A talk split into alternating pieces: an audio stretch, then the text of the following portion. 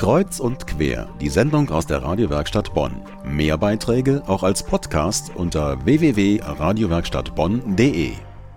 Wenn die Schulferien enden, hat Bonn wieder etwas Neues zu bieten. Denn nach den Ferien ist vor der Kultur.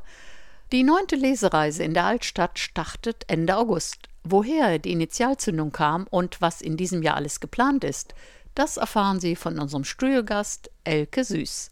Guten Abend, Frau Süß. Guten Abend. Ja, die spannende Frage ist, woher kam überhaupt die Idee? Also die Idee kam daher, dass wir also unterschiedliche Leute in der Altstadt, die entweder ihre Läden da haben oder da wohnen oder äh, arbeiten, dass die sich zusammengetan haben und gesagt haben, die Altstadt ist so schön, die ist so vielfältig und viele Leute aus Bonn finden gar nicht den Weg zu uns. Und weil die einzelnen, also Buchhandlungen oder Cafés oder auch äh, die Ateliers, die es da gibt, weil die schon selber viel Veranstaltungen gemacht haben, haben wir gedacht, wir bündeln das mal alles und äh, machen dann so eine Reise an verschiedenen Orten mit ganz verschiedenen Veranstaltungen und ganz verschiedenen Künstlern und Schriftstellern, auch musikalische Sachen und dass so ein bunter Strauß entsteht. Wir hatten also Veranstaltungen in Massagepraxen, in Rechtsanwaltbüros, in Kneipen und überall auf der Straße auch. Und äh, derjenige, der die Veranstaltung macht, ist ja auch dann Gastgeber und gibt sich eben auch besonders Mühe, die Gäste zu empfangen und dass die Leute sich wohlfühlen. Und das hat sich eben so gut gemacht, dass dann hinterher wir jetzt dieses Jahr 30 Veranstaltungen haben an ganz unterschiedlichen Orten. Dies ist die neunte Lesereise. Ja. Das heißt, es hat angefangen vor neun Jahren. Ja. Und Sie sind Buchhändlerin von Hause ja. aus und haben in der Buchhandlung gearbeitet. Ja. Es sind viele Bonner Namen dabei.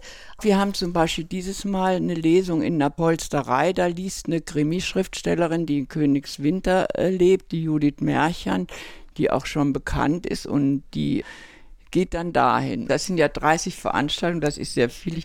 Da ist zum Beispiel in der Kapelle auf dem alten Friedhof auch eine Krimi-Lesung. In der Marienkirche wird auch ein Kriminalroman vorgestellt von dem Wolfgang Schorlau. Und dann äh, im Hotel Eigner, da geht es um das Friedensjahr 1913. Und dann haben wir aber auch leichtere Themen, wie zum Beispiel im Ballettzentrum Die Stimme der Rose. Das ist ein literarisches, musikalisches Programm.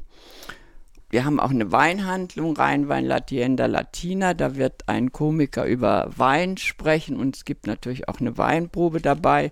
Oder wir haben die Massagepraxis, da liest die Petra Kalkuschke Verschiedenes über Frauen. Und die Petra Kalkuschke ist eine Bonner Schauspielerin. Die ist eine Bonner Schauspielerin, die auch hier am Theater war.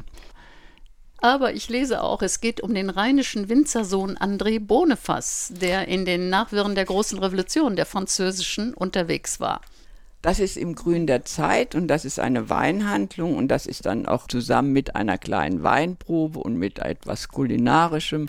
Und äh, der Berthold Lange wird uns über diesen Revolutionär berichten.